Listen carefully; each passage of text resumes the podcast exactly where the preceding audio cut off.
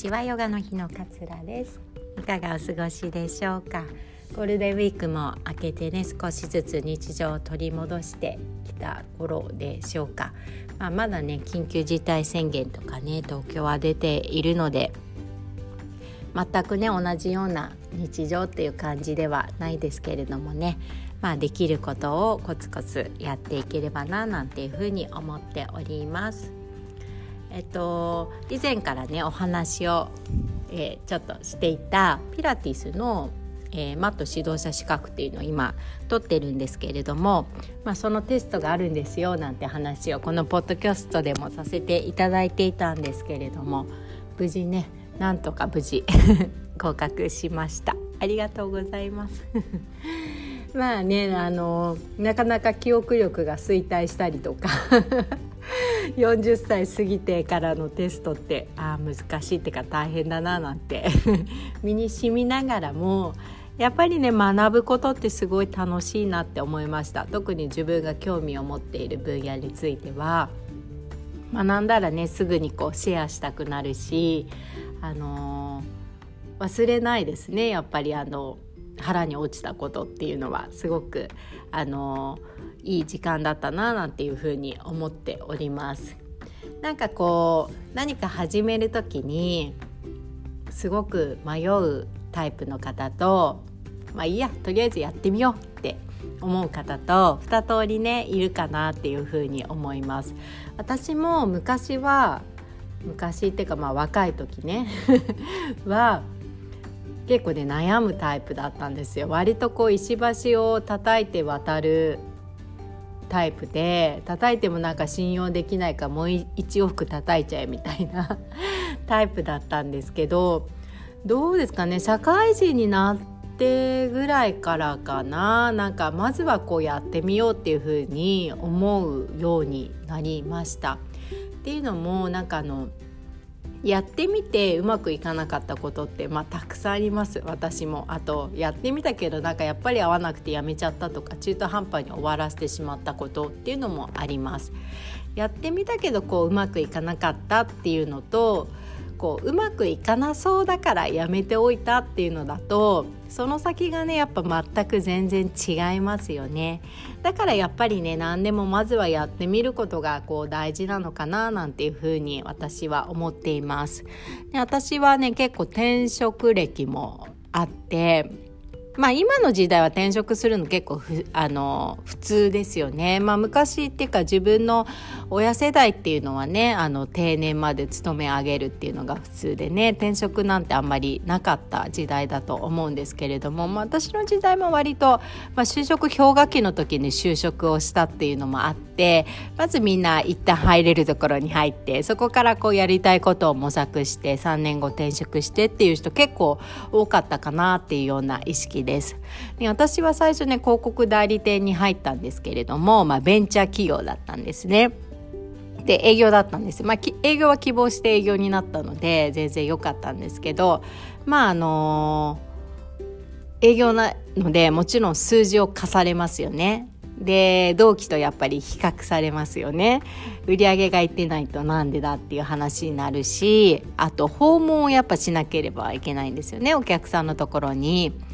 えー、電話をしてアポを取って行くってで最初なんかあの行く先のリストなんてないのでそれこそ日経新聞とか日経ビジネスとかネットとか調べてあこの会社良さそうっていうところに電話をして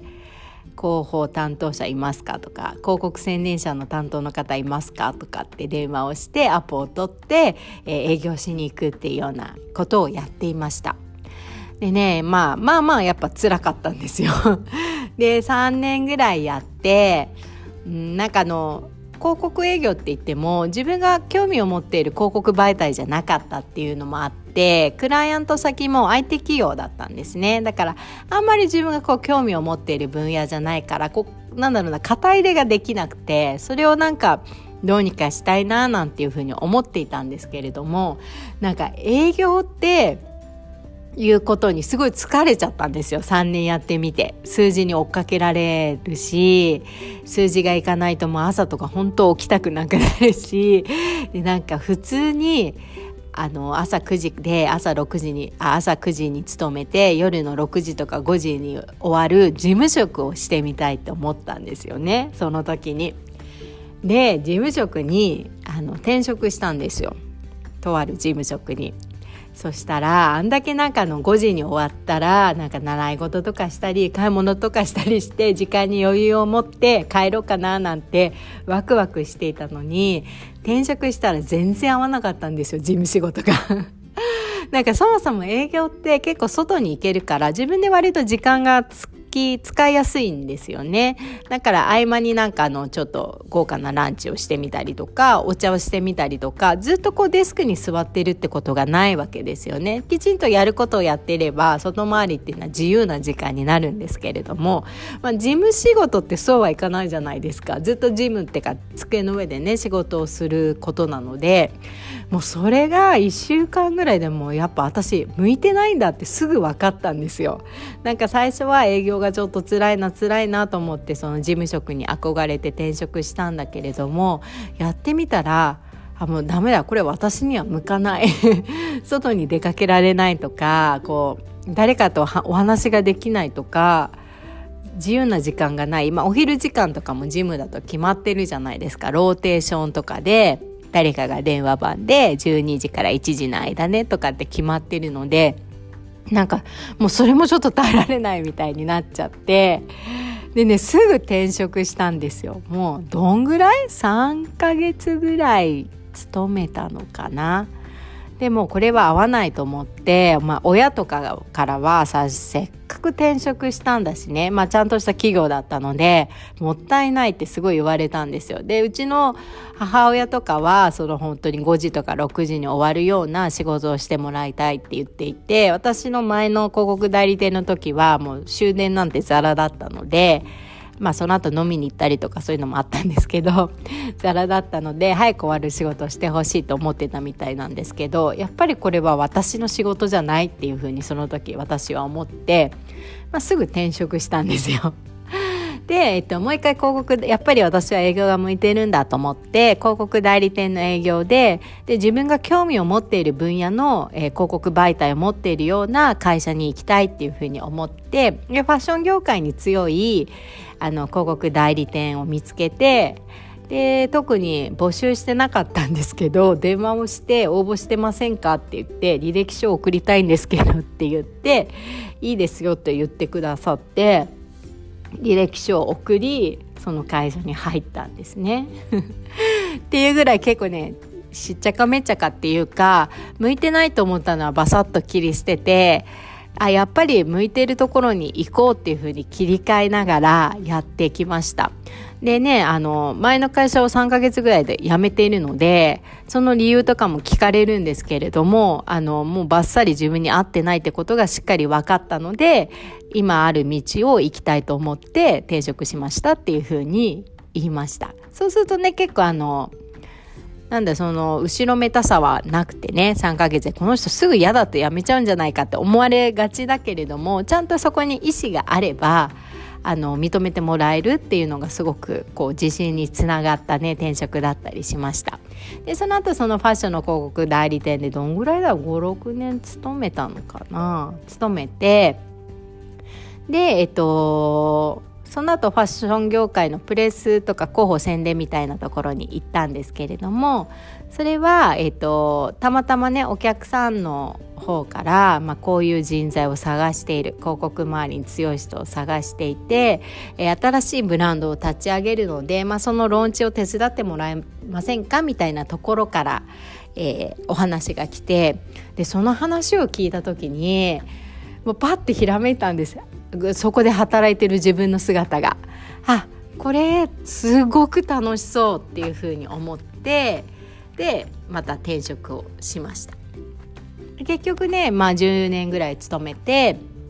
でそのしかもその広告昔いた広告代理店と、えー、業務提携みたいなのをしたのでなんか両方前にいた広告代理店も一緒の仲間とも一緒に仕事ができたし新しい会社で新しい環境で仕事もできたしなんかすごく恵まれたね環境で仕事ができたななんていうふうに思いました。